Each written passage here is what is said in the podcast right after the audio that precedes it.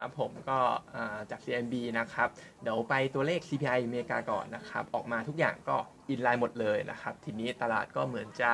เริ่มเริ่มโดวิดและกับโทนกับตัวเลขที่ออกมานะครับ แต่ว่าส่วนตัวจริงๆ ยังอาจจะไม่อยากใช้คำว่าโดวิดเต็มปากนะครับ อาจจะเป็นอะไรที่มันฮอกกิชน้อยลงค่อนข้างเยอะมากสำหรับ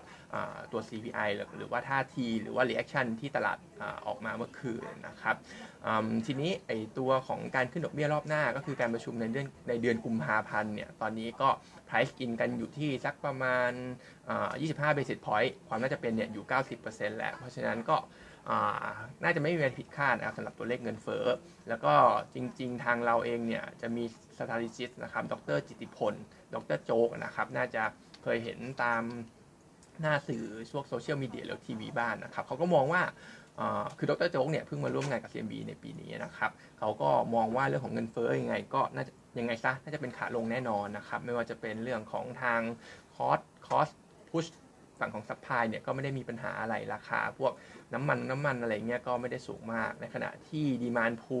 ปีนี้ก็ไม่ได้มีการอัดฉีดเงินจากพวกภาคหน่วยงานรัฐบาลอะไรด้วยนะครับ เพราะฉะนั้นเขาก็คิดว่ายังไงคะก็เป็นขาลงแน่นอน คงจะข้ามไปเล่นเรื่องของสตอรี่ต่อไปเลยดีกว่าสำหรับฝั่งของอเมริกา ก็คือเรื่องของเด t ซิลลิงที่อาจจะเห็นกันในช่วงของเดือนพฤษภาคม หรือว่ากลางกลางปีนะครับ ว่าจะผ่านยากผ่านไม่ผ่านอะไรยังไง เพราะว่าตอนนี้อย่างที่ทราบกันว่า midterm election เนี่ยตัวริพับลิกันก็ได้สภาล่างไปนะครับเพราะฉะนั้นการดำเนินนโยบายอะไรต่างๆ ก็อาจจะยากลำบากมากขึ้นนะครับ แต่ว่าตอนนี้โทนของการลงทุนก็ถือว่าค่อนข้างเป็นบวกทีเดียวนะครับ ส่วนประธานประธานเฟดสาขาหนึ่งนะครับ ตัวของฟิลาเดลเฟีย คุณแพทริกฮาร์เกอร์หลังจากที่ตัวเลขออกมาเนี่ยเขาก็ออกมาเหมือนอารมณ์ว่า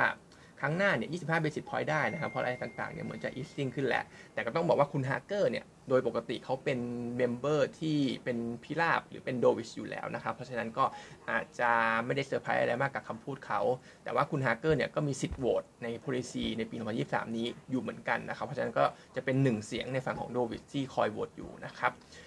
ส่วนตัวของบางจากกับเอสโซนะครับ ประเด็นนี้ก็จริงๆ เรามองว่าถ้าได้ตามราคาที่เป็นหน้าข่าวจริงๆ เนี่ยก็ต้องบอกว่าบางจาก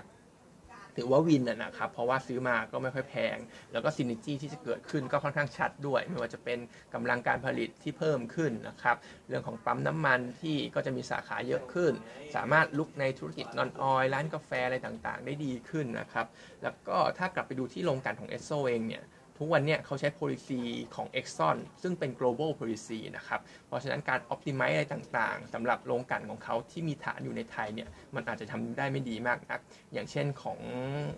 อย่างเช่นเรื่องของการนำเข้าน้ำมันดิบเนี่ยที่ถ้าผมจำไม่ผิดเนี่ยเอสโซอาจจะใช้พวก sour crude มากกว่า sweet crude อะไรอย่างเงี้ยนะครับ หรือว่าการปรับเปลี่ยน crude กลางทาง เวลาตัวไหนมันแพงตัวไหนมันถูกอะไรอย่างเงี้ยซึ่งถ้าบางจากเข้าไปเนี่ยก็จะทำตรงนี้ได้ดีกว่า ดีกว่าเอสโซที่ตอนนี้ ดำเนินตามตัว global policy ของ Exxon อยู่นะครับ เพราะฉะนั้นก็มองดีแหละสำหรับดีลนี้ถ้าบางจากได้มา แต่ความเสี่ยงก็คือเรื่องของการเพิ่มทุน ถึงแม้ว่าตามหน้าหนังสือพิมพ์ หรือว่าบางเจ้าบางโบรกเนี่ยก็บอกว่าการเพิ่มทุน DA ratio ยังสบายๆอยู่แต่ว่า ถ้ามันควบกันแล้วเนี่ยเอสโซบวกบางจากปุ๊บ DE ratio เนี่ยจะพุ่งไป 1.7 เท่า ถือว่าค่อนข้างตึงแล้วนะครับ รวมไปถึงคำพูดของผู้บริหารที่บอกว่าไม่ต้องเพิ่มทุน เพราะว่าเดี๋ยว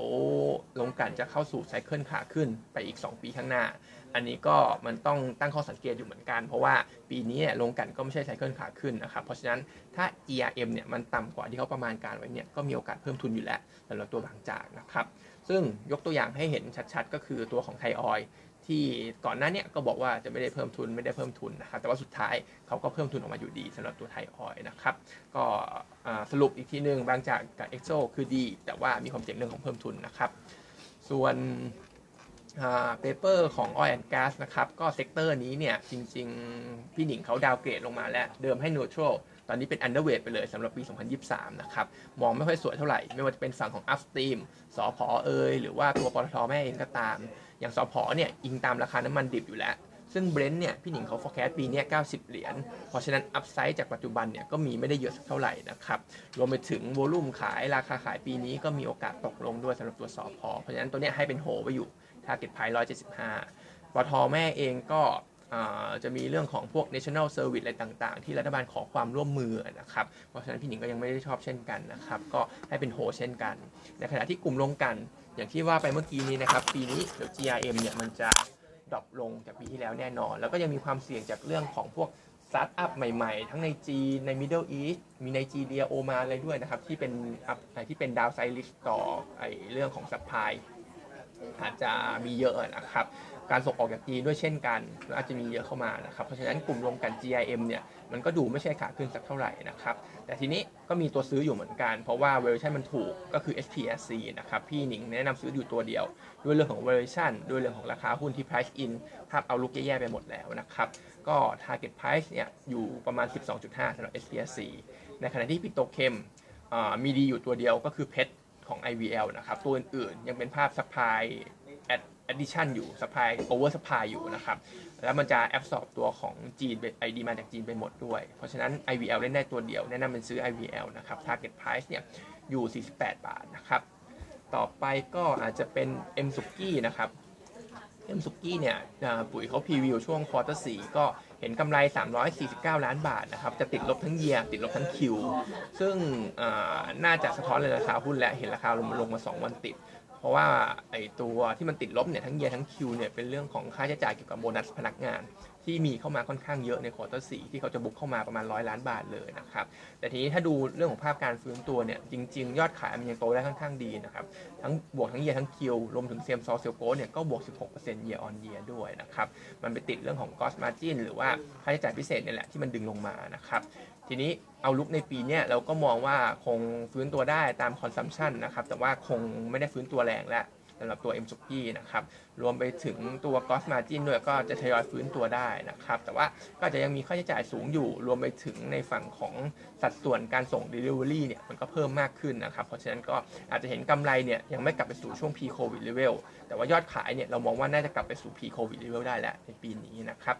อัพไซด์มันยังพอมีทัก10%นต์นะครับ Analyst ก็เลยยังให้ซื้ออยู่ Target Price เนี่ย65.25แต่ว่าส่วนตัวผมมองว่า M สุกี้หลังๆเนี่ย คู่แข่งเยอะขึ้นเยอะนะครับ เวลาถามจะกินสุกี้เนี่ยก็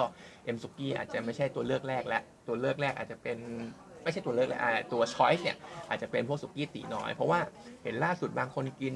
M สุกี้เนี่ยหัวหนึ่งก็ 300 กว่าบาทแล้วนะครับ เพราะฉะนั้นสุกี้ตีน้อยก็อาจจะเข้ามาแย่งชิง ตลาดสุกี้ตรงนี้ได้ได้ได้ได้ดีกว่านะครับ ส่วนตัวก็อาจจะยังไม่ชอบเท่าไหร่ด้วยอัพไซด์แค่เนี้ยผมก็อาจจะยังไม่ซื้อนะครับ ส่วนตัวของกลุ่มแบงก์เกี่ยวกับ virtual banking สั้นๆ แล้วกันนะครับ ก็เป็นการออกกฎมาตรการต่างๆ อย่างเช่น พวกทุนจดทะเบียนต้องมีสักประมาณ 5,000 ล้านบาทนะครับ ระหว่างปีเนี่ยห้าม operation shutdown เกิน 8 ชั่วโมงอะไรก็ว่าไป แต่ทีเนี้ยกว่าจะได้ license กัน คือตอนเนี้ยเริ่มเปิดรับสมัคร แต่ว่ากว่าจะได้ license กันเนี่ยก็ปาเข้าไปปี 2024 quarter 2กว่าจะ operate ได้ก็ปี 2025 เพราะฉะนั้นระยะสั้น ๆ 1 ปีกว่าๆตรงเนี้ยเราคิดว่า Impact ยังไม่ได้มีในกลุ่มแบงก์ ทีนี้ Impact อ่าทีนี้คนที่จะเข้ามาเล่นเนี่ย เรามองว่าพวก SCB KBank KTB อะไรพวกเนี้ยที่มีพวก SME หรือว่า retail เยอะเนี่ย ก็คงเข้ามาเล่นนะครับ แต่ว่าก็คงจะจับมือกับเจ้าอื่นๆ อย่างเช่น KBank จับมือกับ Line Man อะไรอย่างเงี้ยนะครับเขาเรียกว่า Line BK อย่างเงี้ยที่เขามีการปล่อยเงินกู้และ KTB ก็มีข่าวจับมือกับ Advance ด้วย แต่ทีนี้เขาก็ไม่จำกัดนะครับ ว่าใครจะจับมือกับใครก็แบงก์จับมือ corporate ได้ จับมือกับ non bank ได้ หรือ non bank จะจับมือด้วยกันเองก็ได้เช่นกันนะ ครับทีนี้ผมมองว่ามันอาจจะเกิดความเสี่ยงก็ได้นะครับ ในกลุ่มของพวกอันเซคเคิลโลนทั้งหลาย อย่างเช่นพวก KTC กับ Eon นะครับที่ปล่อยในส่วนนี้อยู่แล้ว เพราะฉะนั้นอนาคตต้องตามดูกันอีกทีหนึ่งสำหรับการสำหรับตัวของ virtual banking นะครับวันนี้ก็มีเท่านี้นะครับ